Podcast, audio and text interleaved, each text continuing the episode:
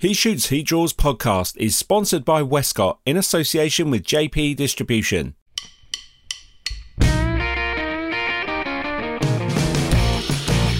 Welcome to the He Shoots, He Draws podcast, the show about photography and design, with your hosts Glyn Dewis and Dave Clayton.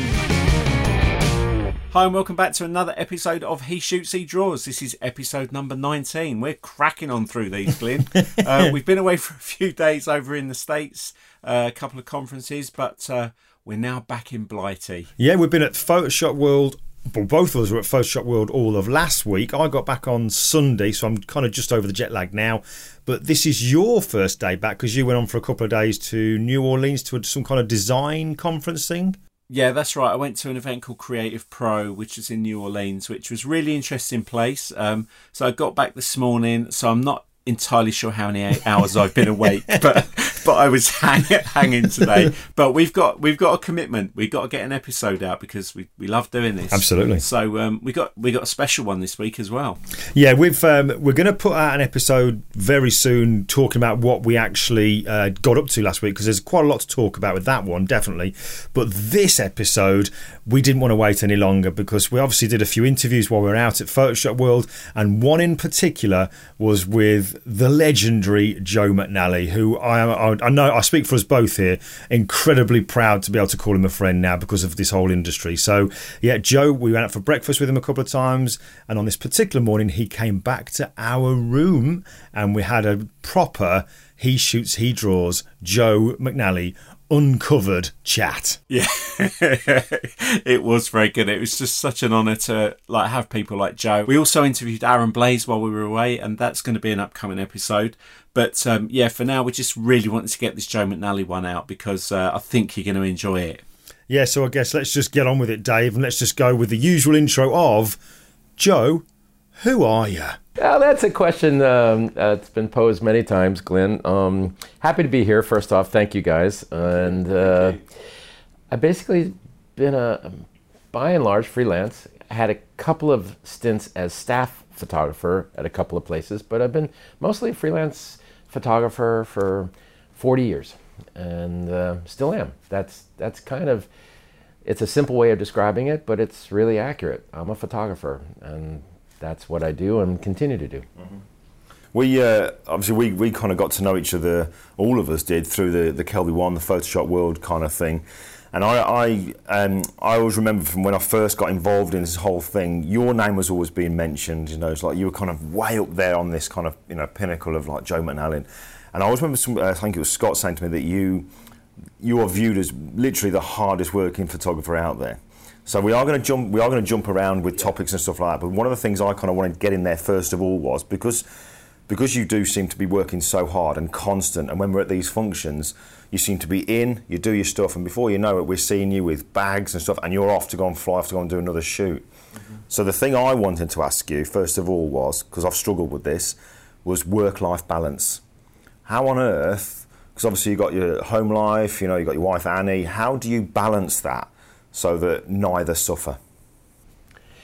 That's a good question, and it's in some ways a little bit impossible to answer in a completely accurate way, because there's good days and bad days, right? There are times that you are out there and you need to be out there, and you realize you've got to keep the lights on, you've got people depending on you, and you have to keep working when you'd rather be home, obviously.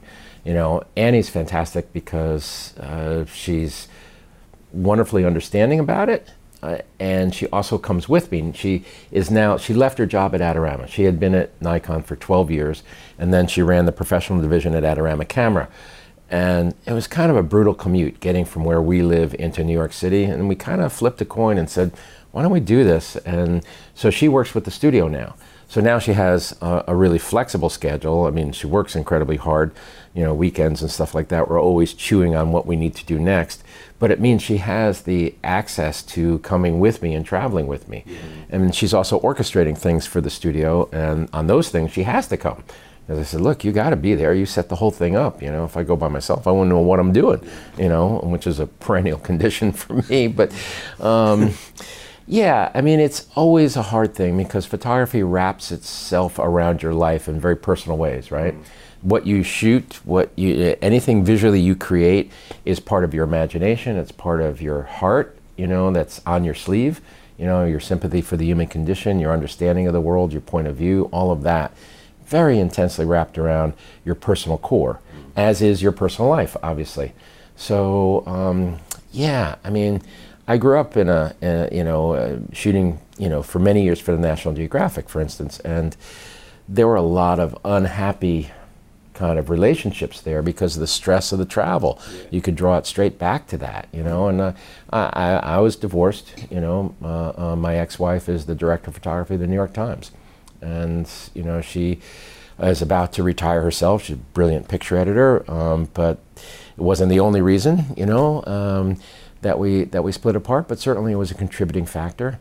And then you accept the fact too, when my kids were young, you know, I didn't make a lot of birthdays and stuff like that. So you have to kind of come to terms with that, and that's always kind of a moving line, right? You know, some days, okay, I realize I have to do this and I'm okay about it. Other days it's like, good Lord, what am I doing? You know? It's my wedding anniversary today.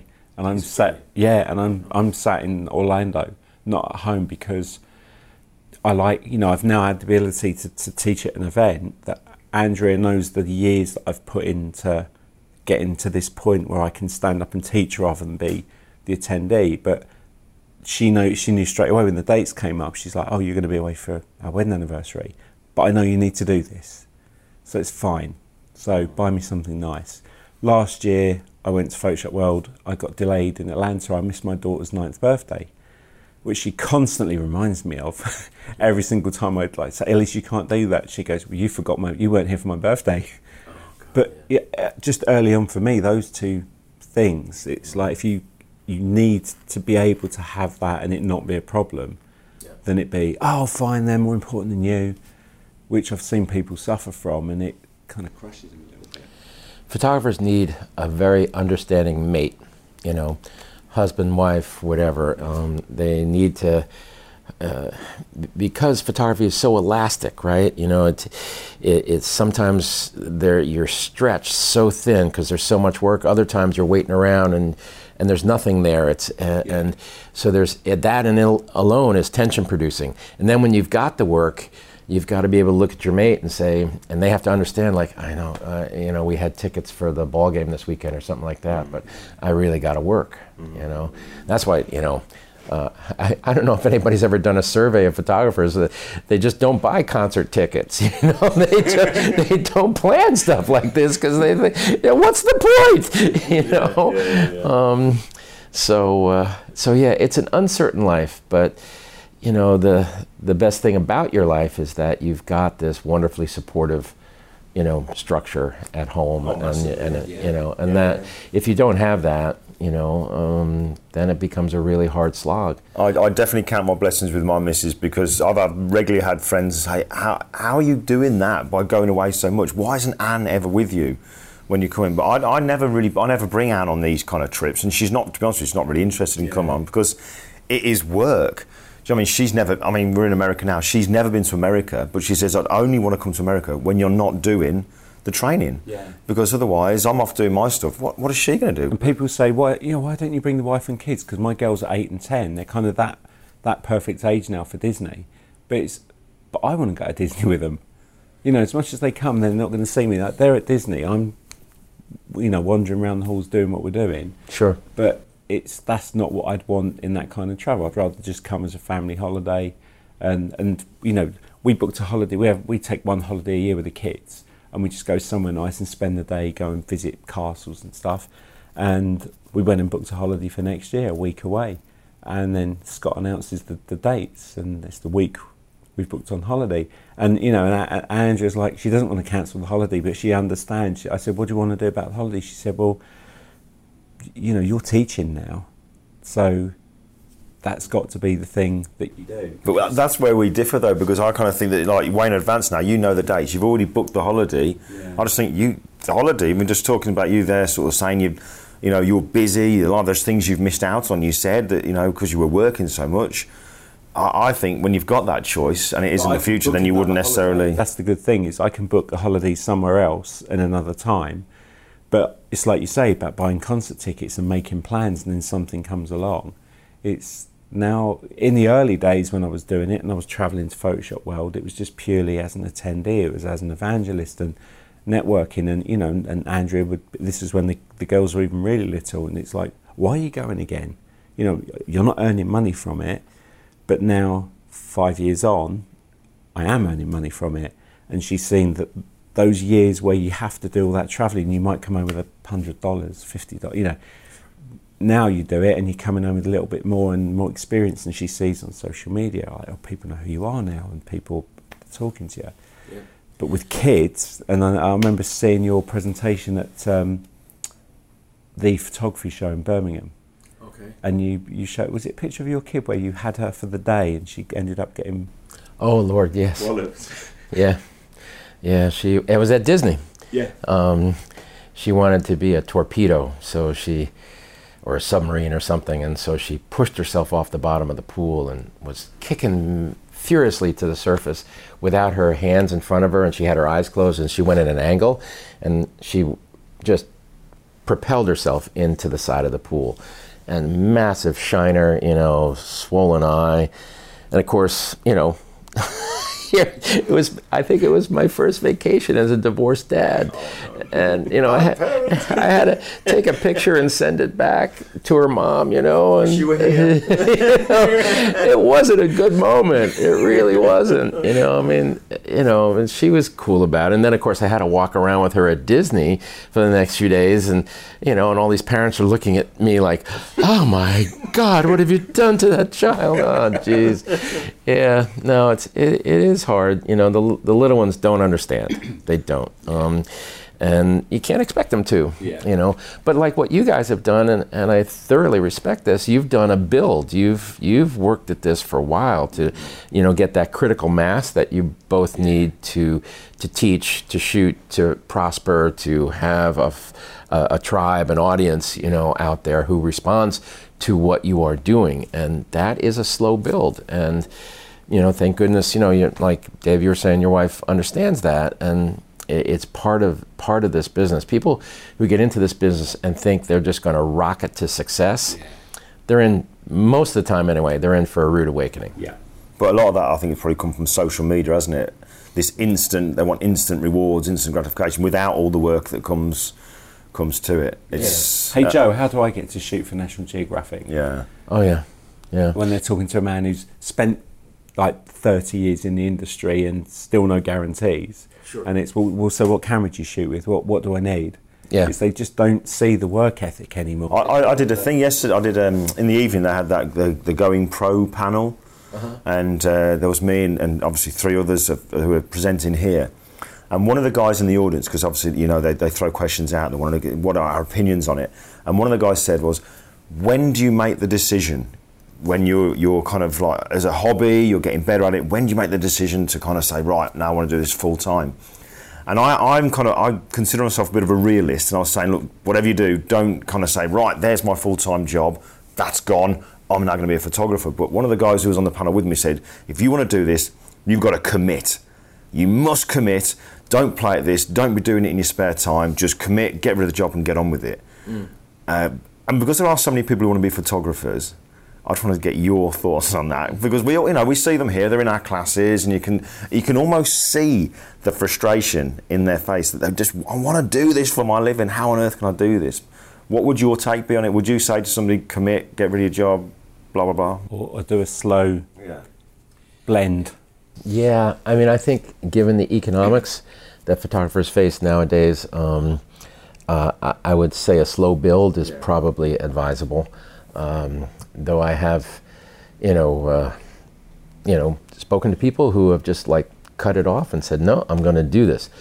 And I admire that as well, because, I mean, there is a sensibility, and I've, you know, I have had assistants come in like prospectively to hire or something like that. And I'm a big believer that once you once you start doing this, this is all you can do if you want to get good at it. And they're like, well, I write screenplays and I do some poetry and, you know, and I'm training to be a sommelier. And I'm like, I don't feel like slapping them. Like, dude, if you want to get good at this, this is all you can do. Yeah. This is a very single-minded pursuit, because no matter how good you think you get at this, it will still raise up and kick your ass, you know? So once you are in the mix, you got to be relentlessly focused. But I think the economics of, depending on your own personal situation, do you have kids? Do you have people who are depending on you? Or are you a lone ranger right now? You're a young guy maybe, and all you need is a 10 by 10 apartment or something like that, you know? Yeah. That's a different life station, you know? But if you are 35 and dissatisfied with your job as a lawyer or something like that, and you want to jump into photography, I would do so in a gradual fashion. You know, it really depends on your life. Even now, I left school at 16. I've been working for 38 years, and I've had a full-time job for 36 of those years. And the only time I didn't have a full-time job was when both my daughters were born, and I took 6 months off with each of them. I was able to go freelance as a designer to kind of keep some money coming in, but I had some money from a house move, so that kind of backed us up. I went straight back to work, and when I moved, when I left my job and moved in with my wife when we had our first child, my next job that I got was half the salary I was on from the job I'd left to move down with her. But I liked the security. I always knew that I had X amount of money coming in, and then if I could supplement it, great. But I like the stability of the job, and I've worked in a quarry, I've worked in an engineering workshop, I've worked in a print, I used to repair print machines and photocopiers. I've never always maybe done the job I've loved, but I've got a lot of life experience from it. But even to this day now, I've got a full-time job. And when you come to places like this, people just assume that this is all I do. But 4 kids, I've got one at university, I can't put them through that first month where, you know, when I say to people, I'd love to go it alone, but if I go alone, I want a year's salary in the bank before I even do it, because when the work's not coming in, I need to have that safety net. I don't want my kids not being able to go to a concert or something because daddy can't afford it this month because, you know, I didn't get any work. I'd hate to put them through that. So I'm a full-time employed person, and then I do this as an on the side thing, and I've got the balance right. You know, it's half term this week. The kids are off school. My wife's taking them around everywhere. So you know, wedding anniversary today. I'm here this week. I've had. Is it your wedding anniversary today? Yeah, 7 years. My kids are 8 and 10. But I've had to take vacation days from my day job to be here. And then I go to a convention next week for work, which I will be paid again and have days. But that's the balance I have. Is I know some people like me will do that, and others, like you say, will have to look at the blend of coming out. Yeah. But I don't see that as a failure for me or a weakness. It's just that I know those two little girls are. It's responsibility. Yeah. It's a sense of responsibility, and you. You know, and that makes you the person you are, you know. But as I say, if you're a young guy, you're fresh out of school, and you know, you've got a pet goldfish, you know, I mean, and that's the only person that's depending on you, then maybe you can take a chance at that point. But what you mentioned, having a year's salary, like Drew Gurian was full-time assistant with us, and he's doing quite well now, and he's made a go of it. But I know, you know, Drew's really smart, and he was conservative, and so when he left our studio, I know he had you know, kind of a backlog that he, you know, and he could weather that storm. Yeah. Or like a nest egg kind of thing. Yeah, exactly. And that is an important consideration, because this is an expensive little monster of a business. You know, buying the gear, insuring the gear, insuring yourself. You know, in this country now, as a freelancer, buying health insurance, insurance is our second biggest cost. You know, beyond like our mortgage, you know, it's nuts. We have a you know, staff of 4 at the studio, and we pay or we buy insurance for, you know, myself. Well, Annie and Callie are on staff, quote unquote. So we have insurance costs for that, and that's something you have to factor in. It's it's not just this giddy sort of like, oh, a magazine's gonna pay me $5,000 to go do this. Now I can go buy a D5. No, out of that $5,000, you've got taxes, you've got payments, you've got, you know, food on the table, and yeah, by the time you turn around, you know, $5,000 doesn't sound like much anymore. Yeah. You know. Cool. So. All right. So moving on then. One of the things we always like to ask. It's like we've done a load of interviews. Loves and loathes. We mentioned this at the breakfast table. Mm-hmm. Okay, this is just free reign. This is Joe uncovered now, right? So let's start off with a positive. And if there's any abruptness in the audio, it's because we did cut something out. So Joe, what do you love? Sounds so corny. What do you love about this industry, and what do you do? Let's start off on a positive footing. Well, you know, I mean, I'd be tempted to say it's not completely true, but did you ever see that movie Almost Famous? Mm-hmm. Yeah. When the young journalist finally corrals the rock star and gets his interview, and he says, "What do you love about music?" And the rock star dude looks back at him and says, "Everything." You know, and I could say that about photography, yeah, if you just want to refer to photography. I always say this, I still am in love with the sound of the shutter, you know, and I'm in love with the thrill that you get from that when you know that shutter sound just trapped something, yeah, that you really wanted, that there was a moment there and you got what you come for, a piece of your imagination or a slice of life or whatever it might be, whatever your intent is. And that, to me, I still find to be just a wonderful, almost heart-stopping event. And it doesn't happen all that often, you know.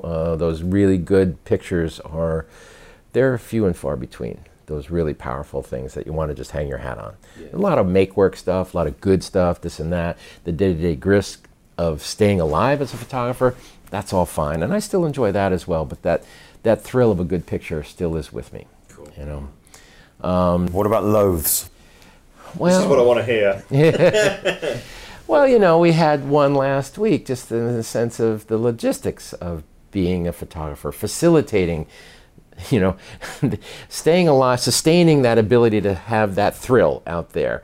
You have to have a superstructure or a base or a foundation, whatever you want to call it, and that relates to the business aspects of this. And the business aspects of this, at least occasionally, are absolutely horrendous. Mm. You know, we got a job request last week for a big, you know, local but big pharmaceutical, you know, kind of outfit. And they wanted like 6 setups and meeting shots and headshots and all the Photoshop. And all they wanted to put on the table was $750. Whoa. For the whole thing. You know, and Lynn, my studio manager, has been with me for 27 years. The two of us look at each other and just, you know, your shoulders slump at that point. You know, it's like, what about becoming a photo editor or, you know, a photo administrator or whatever at one of these outfits conveys to you or necessitates that you just don't understand basic math anymore? You know, can you add, you know, and realize that this is utterly unrealistic? And I've actually said to people, I said, you know what you should do with that money?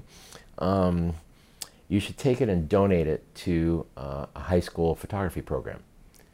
And then get a bunch of those kids to go do your job for you. They'd be enthusiastic, you know, and see how they do, because that's the level of expertise that you're paying for, yeah, and you live and die with the quality of whatever they produce, you know, and you know, of course, that I've thought of some other things to say too, but Annie. We can bleep them. Yeah, you set them up. You just want to scream into the phone. Good God Almighty, you know. So we, you know, I've gotten a little more calm about it. I shrug and we move on, because that's just an idiotic request, you know. Was that a request because they looked up a local photographer, or was that a request of we'd like Joe McNally to shoot? Do you think they understood who they were asking? No, I don't think they would understand anything about the range of photographers that might be available to them. We're on a listing. We have regional listings. We participate with an outfit called Wonderful Machine, and they just do regional listings. And this I was regionally available, you know, and I'm sure that was their primary consideration. Obviously, was get somebody local so we don't have to pay them to travel. Yeah, or get somebody that we don't have to pay at all. Yeah. You know? Yeah. So you just want to, you kind of rage against the machine at that point, and, you know, but, you know, at the same time, you don't stop because, A, there's nothing else I know how to do, and I don't think I'd love anything else, yeah, you know, the way I love this. So, yeah, I mean, we hang in there. It is a bit of a roller coaster, but those high moments are really, really strong. And now that, you know, that Annie's working with the studio, we can share a lot of that together. Mm-hmm. That's become a really beautiful thing because... But she's a good photographer in her own right. She's got a good eye, and she's got a wonderful sensibility about the business, and she is, you know, everything you would want, a good advisor and confidant. And then we also have fun. I mean, we were just talking about the fact that we take a vacation in London, you know, we get on the top of the double-decker bus, and it could be cloudy or rainy, and everybody else is downstairs freezing. Yeah, yeah, yeah. It is cloudy and rainy. Okay, so we're in the UK, and it's cloudy and it's rainy, and everybody's downstairs, kind of huddling downstairs, and Annie and I are running around like a pair of idiots, you know, with cameras. Oh, look at this, that's cool, you know. We're still a pair of kids together, and I still feel like I'm courting her, and that's like, that's something that we share together that's really powerful. So that's nice, actually, yeah, you saying that, because that's like a word I still use, courting, is that if you can still have that fun, like a couple of kids, and giggle and go somewhere and just let your hair down and yeah, enjoy it, then I think that is where you're getting the balance right. Because I know people who've, you know, they work hard, and then when they go on holiday, it's not a holiday. It's just a week of resentment in private. It's, you know, yeah. I mean, I've spoken to people, they've been like, you know, we needed the holiday, we went away, and all we did was just, like, we didn't relax because it was, you know, going over all the things I've missed and not done, and then, oh, you know, when we get back, you're off to. Oh, it's all right for you, you're off to. Yeah. That's an easy thing to introduce to a photographic relationship if your partner is not really understanding, because that level of resentment is like, oh yeah, so you're on expense account someplace having wonderful meals, and you know, and you know, you have to have a spouse who understands that, no, I'm out there trying to get back to you, and I'm busting my ass so that I can come back and actually relax for a couple of days, so we don't have to worry about the bills, you know. So, yeah. How do you deal with the whole fame thing, Joe? Because it's folks listening, they kind of hear the name Joe McNally, and it's like, oh God, you're known everywhere and all this kind of stuff. Obviously, kind of almost alluded to it then, that when you've had that job request come in, or that kind of potential job request come in, they clearly didn't know who you were by the ridiculous quotation. But when you're kind of around these kind of functions here, how does the whole fame thing within the photography industry sit with you? Mm. Well, I don't subscribe to it at all, to be honest, and you know, I realize that I have a certain level of reputation, and you know, yeah, I guess, you know, and I'm not just being self-deprecating here, because it's just the way I am. I try to resist that, because I've seen photographers crash and burn for no other reason than rampant, unchecked ego. Yeah, yeah. You know, and I think that's a sickness you have to avoid. Because photography is a great leveler, you know. It'll you know, cut you right off at the knees if you're not careful. So we've seen folks who have kind of subscribed to that maybe cult of ego, if you wanted to call it that. I really desperately try to avoid that. I try to downplay. It makes sense, right? Because if you're in business, right, what's one of the first things you do with a client? You try to manage expectations. Yeah. Right? And if anything, as a photographer, I try to undersell, like, we might be able to do this, we might, and you have to be the same way about your personality and your presence, you know. It's like, you know, if your accomplishments are real in this industry or just about any other industry, you don't have to talk about them at all. Mm. because they're real. It's folks who have got the, you know, the flimsy sort of or ephemeral kind of glancing blow with, you know, some measure of recognition, who feel a desperate need to fan those flames. Yeah. Perhaps. I mean, I'm not making judgment calls on anybody. We did an episode called The Award-Winning Photographer, and people hang their hat on, I'm an award-winning photographer, and then you look through their site, there's no, you can't find what award they won. We said it could be cycling proficiency or 25 metres in a swimming pool.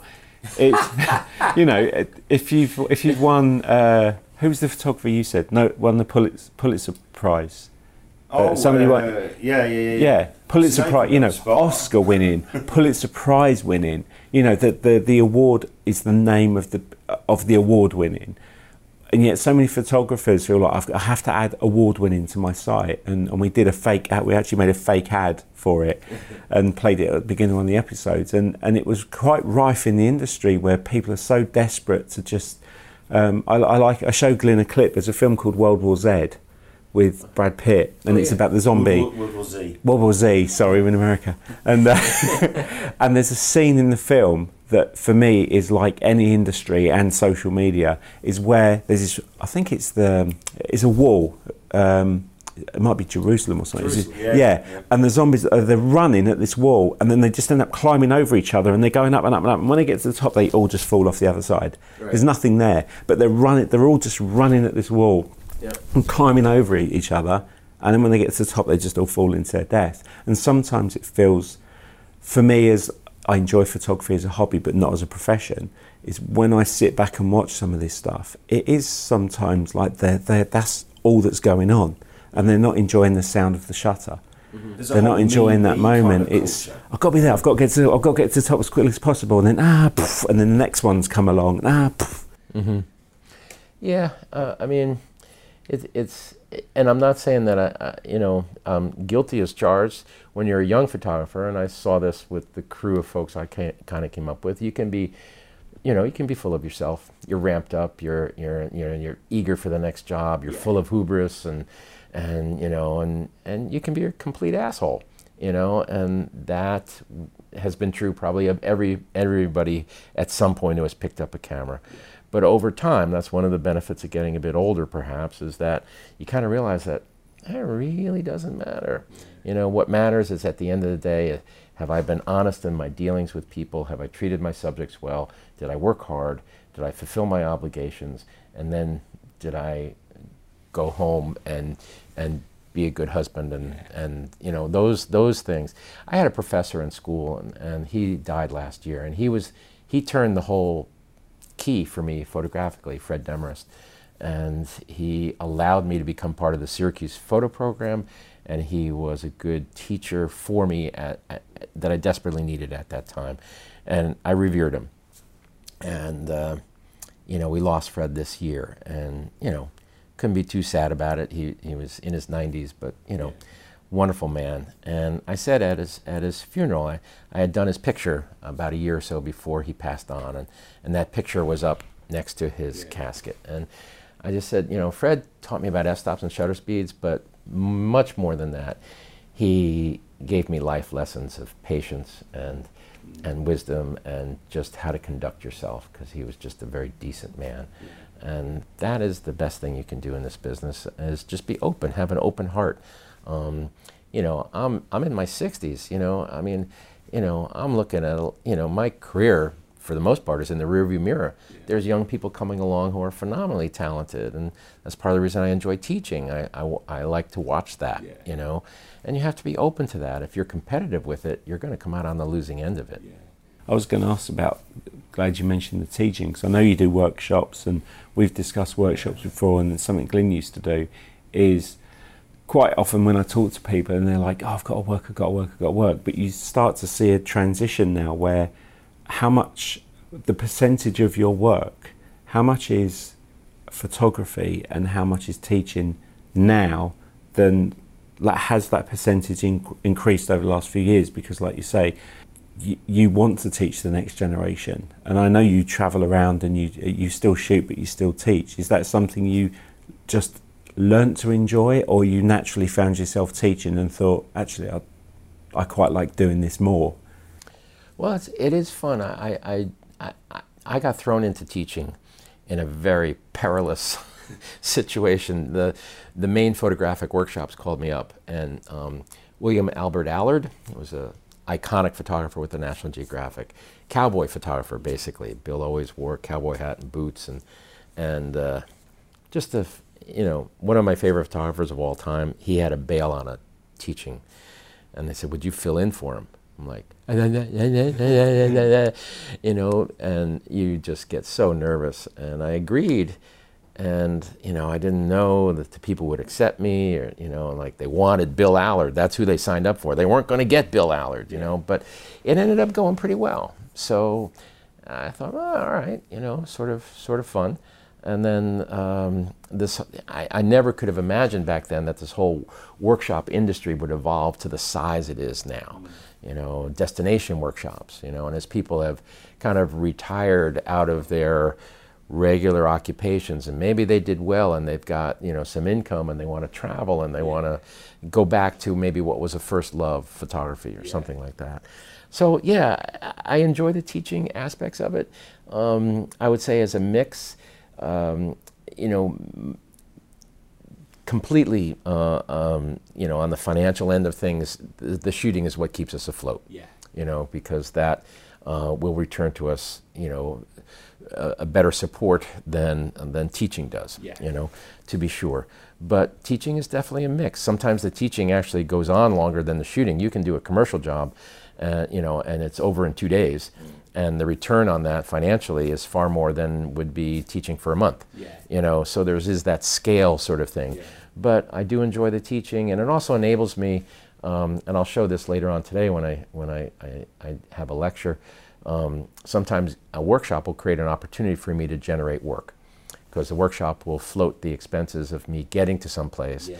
And like I just went to Cuba, and I ended up doing 10 days of shooting down there for Nikon. But I went to Cuba on a teaching visa for the Santa Fe Photo Workshops. It was as an American, to go to Cuba, you have to have a what's called a people-to-people exchange visa category, which means that you are providing a certain level of benefit for the Cuban people. Okay, yeah. And you have to sign disclaimers, you're not involved in politics and this and that. I mean, it's such a mess. I don't understand it, but, you know, so I went in on a teaching thing. I taught for a week, had a good time, and then immediately segued into a full-blown shoot. Wow. So sometimes it can work like that. It can be, they can feed each other. Yeah, yeah. So on the back of the teaching side of things, and obviously you do stuff, or you have done stuff with Kelby One and all that. How did the relationship come about with Scott Kelby? How did that happen? Well, you know, that's an intensely personal question, Glenn. Scott and I saw each other across the room, and well, the rest is, you know, probably not for the. No, Scott used to come regularly to Moose Peterson's Digital Landscape Workshop series. Yes. And Scott and Moose were good friends, you know, to this day, and. Moose invited me along on these things. They were called DLWS, and I'm not a nature photographer. I don't know a pigeon from a hawk, you know, but, you know, I thought Moose had me along for comic relief. And so I gave a lecture at one point, and Scott was in the back of the room, and he came up to me and he said, "Dude, you should write a book." And I was like, oh, you know, but that opened the door, and we started talking about the book, and then I came to a Photoshop World, which I had no idea these Photoshop World conferences existed. Is that the moment it clicks? Is that that book you're Yes. Yeah. Right, yeah. Okay. Yep. And so I, you know, encouraged by Scott, I sat down and started writing up stories of certain pictures, and found that I kind of enjoyed that, because I went to school to be a writer. Okay. You know, that was my original intent at school, to be a journalist, and I found, you know, and Moose, of course, you know, Moose being Moose, like for about a year there, every time I would see him, he'd look at me and go, "Where's your blog?" You know? And I'm like, oh, God, I was in the room there. Yeah. Yeah. No, no, not Moose. You know, and, you know, and he kind of pushed me.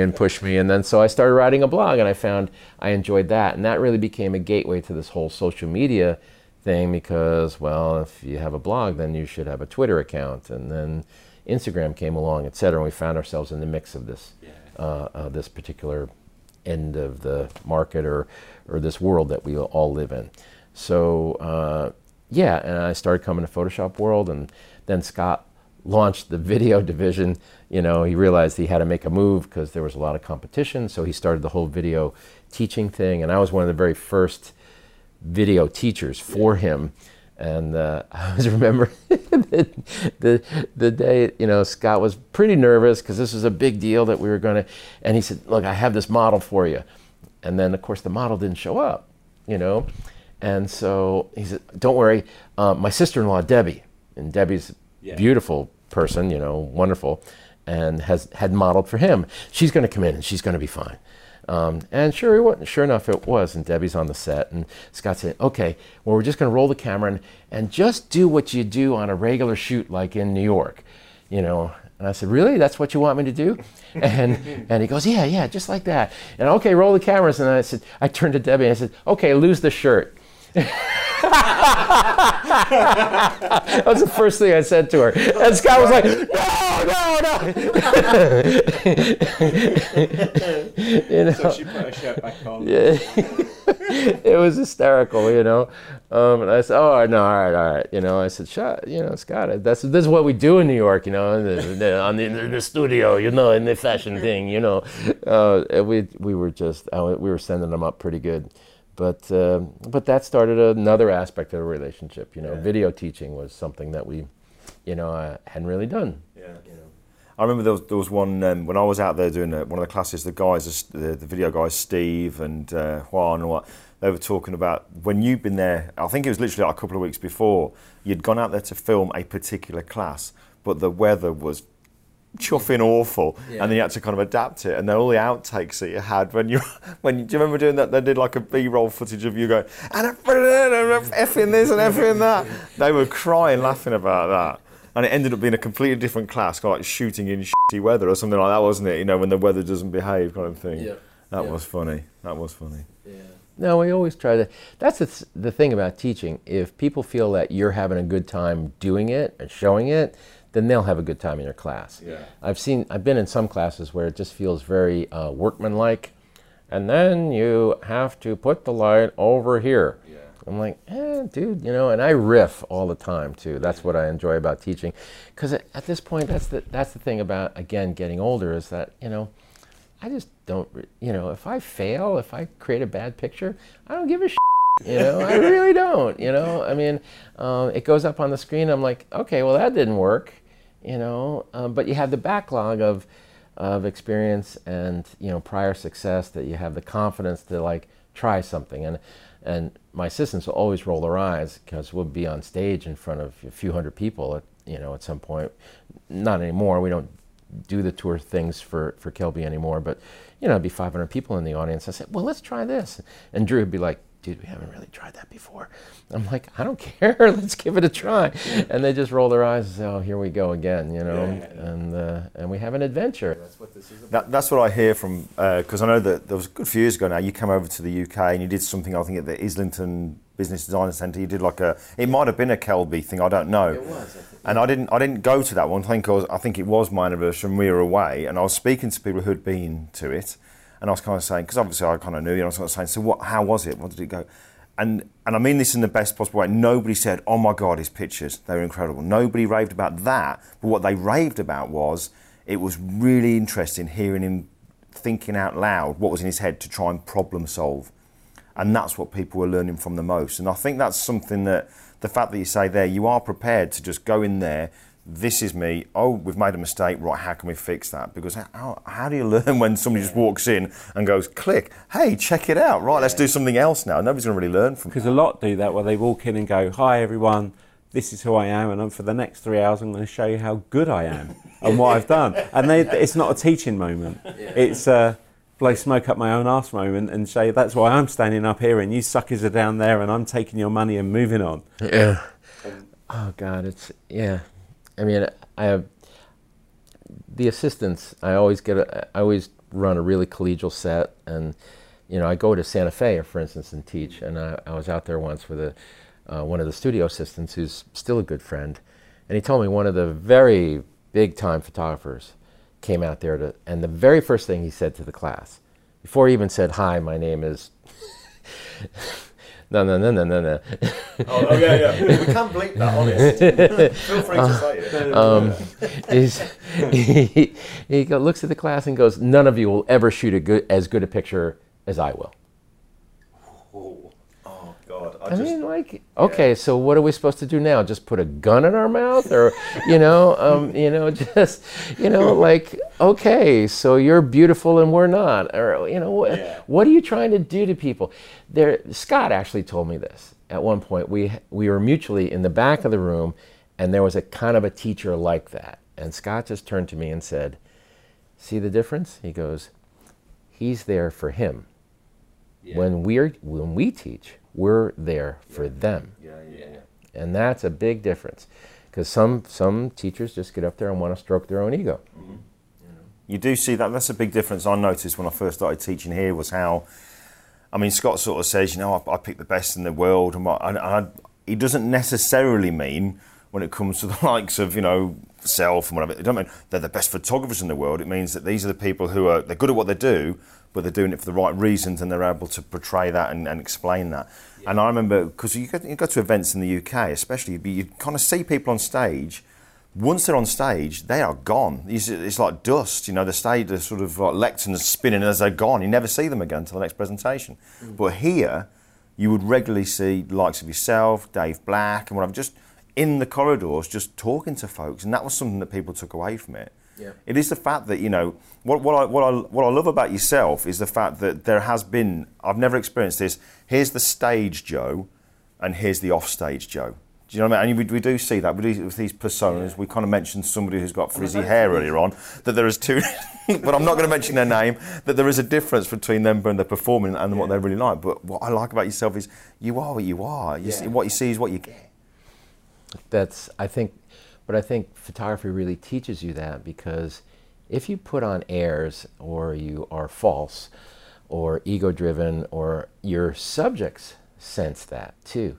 I think if you want really sincere, like I do a lot of portraits, if you want a sincere comeback from somebody, if you want somebody to feel comfortable in front of your camera, you have to be comfortable with them. You have to break down barriers.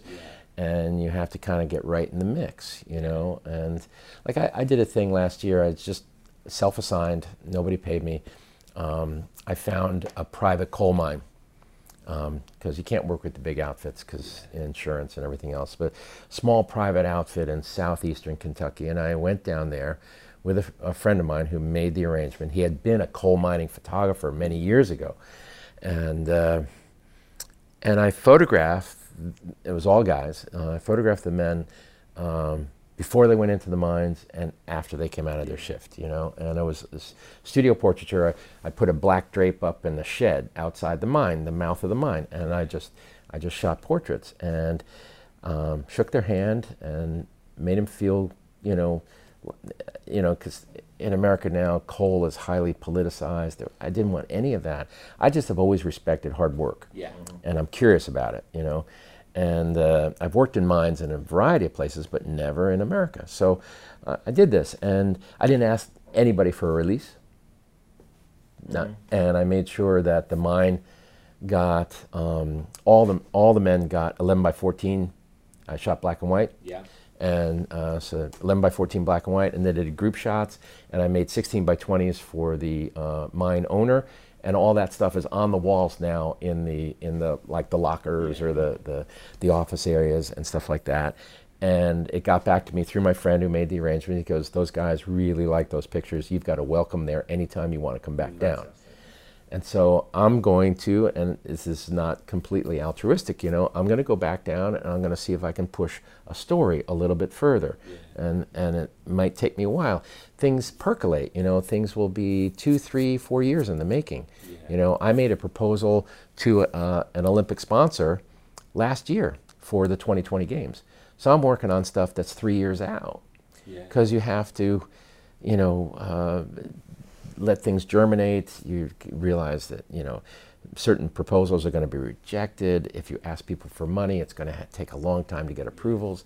you know, and I mean, we talked about it earlier, people calling up, just, it reminded me when you were saying that earlier, Dave, about people just saying, oh, you know, what kind of camera you got? And then I'm going to be a good photographer. I climbed the Burj Khalifa tower. Yeah. And it took 3 years for me to negotiate. It's a lot of steps then. I was going to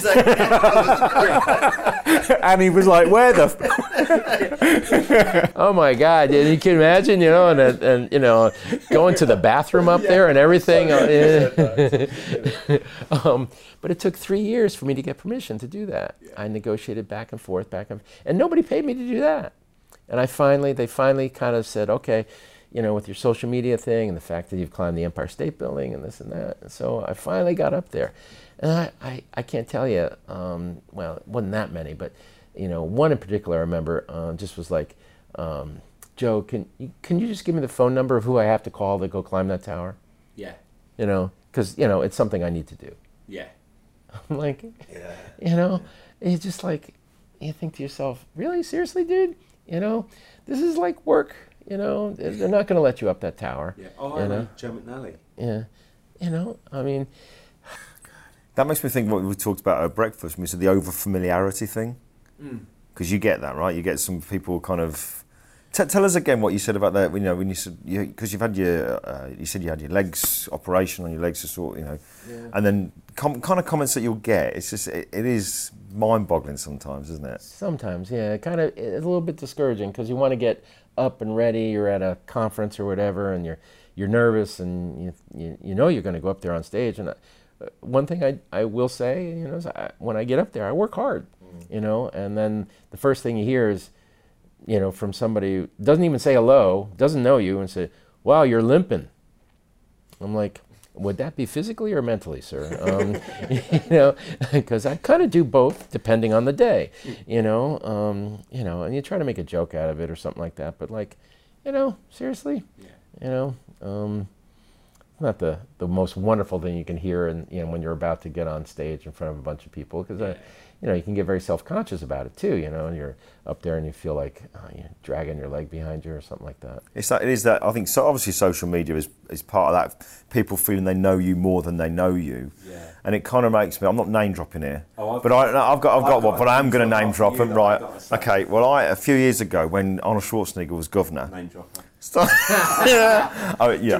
He came over with what I was doing at the time. I got a call to say, can I look after him, basically, when he came over. And he was a childhood hero of mine with the bodybuilding. So this was like, oh my God, legendary. So I got to meet Arnold. I can call him Arnold now. We're like that. So I get to meet him off the plane. He comes into the airport, and I'm the only person on the jetty. Nobody else is with him. I'm thinking, oh my God. And I'm thinking, I'm going to meet my hero. You know, I'm not a kid now, but I was proper like a little kid. I remember the plane pulled up to the jetty, the plane doors opened, and my heart is racing. And then nobody's in the doorway, and then he came out of the door. And you know that thing on Terminator, right, the film Terminator, when he's kind of chasing Sarah Connor around that hospital, and he kind of turns, the shoulders turn around the corner. He did that as he's come off the plane. I'm looking down the jetty, and he does this turn, and I kid you not, in my head, I heard, doo-doom, doom, doo-doom. And he's come up and shook my hand and this kind of stuff. But anyway, we then go walking off, and he wanted to go and do a bit of shopping. So we're walking around the shops, and you can see people doing this double take of like, rather than, oh, it's a famous person, it was like, oh my Lord, look who it is, it's Arnold Schwarzenegger. And there was people who were going, Arnie, hey Arnie, welcome to the UK, Arnie. And he was completely blanking them. But the minute somebody said, welcome to the UK, Mr. Schwarzenegger, thank you very much. That's very kind. Yeah, it's nice to see you. It's great to be here. So there was that. I could see that over familiarity thing because people have grown up knowing Arnold Schwarzenegger, and they referred to him Arnie. And I thought it was really interesting. He wasn't rude about it, but it was, you know, he kind of said to him, "Do you, is that what you do?" And he said, "Well, you know, there is a level that you don't cross until you know, just a bit of respect, if anything, not to shout out Arnie, you know." No, so, Joe, do you get that? So, I just want to tell you this really quick. I won't name the famous rock star, but my older brother's really good friends with a really well-known rock star in a big band that isn't Mick Jagger or Ronnie Wood, and and Alan was saying I was fortunate enough to go and join the tour they did around 2007, 2009, the Bigger Bang tour, and Alan was working with them, and I went out and. I've got access all areas. Like, you know, I'm sitting in Keith Richards. Oh shit, that's his name. Sitting. I'll bleep it out. Yes, right. So I know it's Keith Richards. So I'm sat in his dressing room, and you know, and there's the total respect. You know, people will give their lungs and their arms and their children to be in the position I'm in. And I know my brother, and the kind of person I am, I have respect for everybody and respect for the environment and the situation. And Alan was saying, like, again, if you go to a conference, speak to the people on the door, you know, because they matter just as much as anybody else, and be polite. And that's all. That's one of the big things he taught me. And he said he's seen people come into that environment where it's like a friend of a friend, and they've walked in because they've got access to all areas. They can just go straight up and manhandle and get all in their face. And it's known that Keith sometimes may keep something on him for protection. And he says somebody saw him, like this guy came in and was too much. And they saw Keith reach for his back pocket and they got that guy out of there so quick. And it was that whole thing of, right, I'm in the environment. Friendship and friendliness are two different things, and people mistake friendliness for friendship, right, and it takes them that step closer. Yeah. And he said you could see everyone in the room being, A, you got to get this guy out of the room, and B, the person who got him in the room is never going to be bringing friends again, because there's you've got to respect, and you've got to think who you bring into the thing. And people are coming up and manhandling you, and you know you might be aching or got off a flight, and they're all, Joe, man. And you just want to punch him in the face. No, but the watchword is to always be gracious. I just, you know, try your best to be gracious, even if, you know, you feel like crap and you just want to go to your hotel room, you know, because, you know, you put yourself in the shoes of folks who have come here, you know, for instance, to be taught by you guys, you know, me, whatever, you know, they've interrupted their lives, they've spent money. They have aspirations, you know, they're really here because of a passion or an interest, and that is to be considered, you know, to be sure. But yeah, you know, sometimes you just kind of say, I do need to go to my hotel room, you know, and just kind of be alone for a while and collect my thoughts. Because I don't know about you guys, but before you teach, I just need some alone time. Oh, totally. Yeah. I actually need to get prepared for the class as well. Yeah. With the best intentions, I think I should be prepared months in advance, but it's always the last minute kind of getting ready.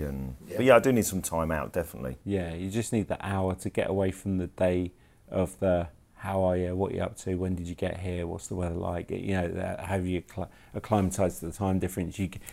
You're having the same conversation all day, and you just come up here, peace and quiet. Just you need to get into that zone, don't you? Because I before a class, people will see me before a class, and I am, you know, I'm mic'd up with it, hopefully not, you know, I'm mute, and I am pacing around just to try and get myself into that. And yeah, people want to speak to you and go, oh yeah, really good, thanks, but you kind of, no, I've got to get into this right frame of mind here, because you're here for them. You want to make sure you do a good job, haven't you? That's the kind of way it is, but. Sure. Especially now the pressure's on, you know, because if you suck, you know, somebody's in the back of the class, you know, tweeting it. Yeah. It's like, you know, before you're even out of the door, it's out in the world. Like, oh, you know, it's like, you know, just god awful class today, man. That guy's a dipshit. Listen, I'm conscious of time. You know, we've all got classes to go to, and Joe, I don't want to keep you for too long. I just wanted to ask you at the very end here, what's your favourite f-stop? I'm glad you asked me that question, Glyn. Let me take about 20 minutes and go through some of the, you know. Yeah. No, listen, I, you know, eternally grateful. I really am. I bless the fact that we've got this relationship and this industry has kind of brought us together. This is my corny bit, but I'm generally grateful for that. I am as well. I really appreciate it. We both said, and he maybe you don't want me to say it, but we both like. Get a real thrill out of if we've just posted, like, you know, posted something randomly and that notification comes up that Joe McNally liked your tweet. We get a real thrill out, because you're a friend.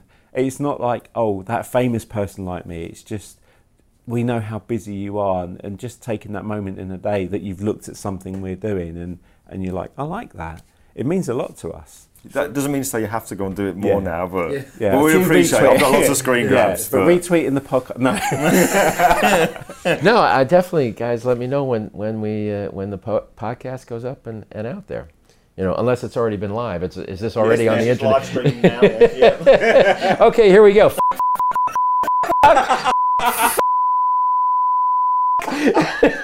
that? I restrained myself for the last. Hey, Glyn, we're f***ed. You know?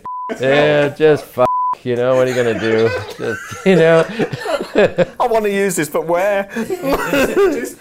Yeah, Blue. Listen, Joe, I think we better call it a day. Yeah. Thank you very much, Joe. Yeah, thank you. Thank you, guys. Thank you, guys. Appreciate it. So we'll just kick off then. I'll sort of say, so Joe, who are you? Okay. All right. Go for it. That's the first outtake in the first 10 seconds. Yes, and we're off to a promising start. Joe, who are you?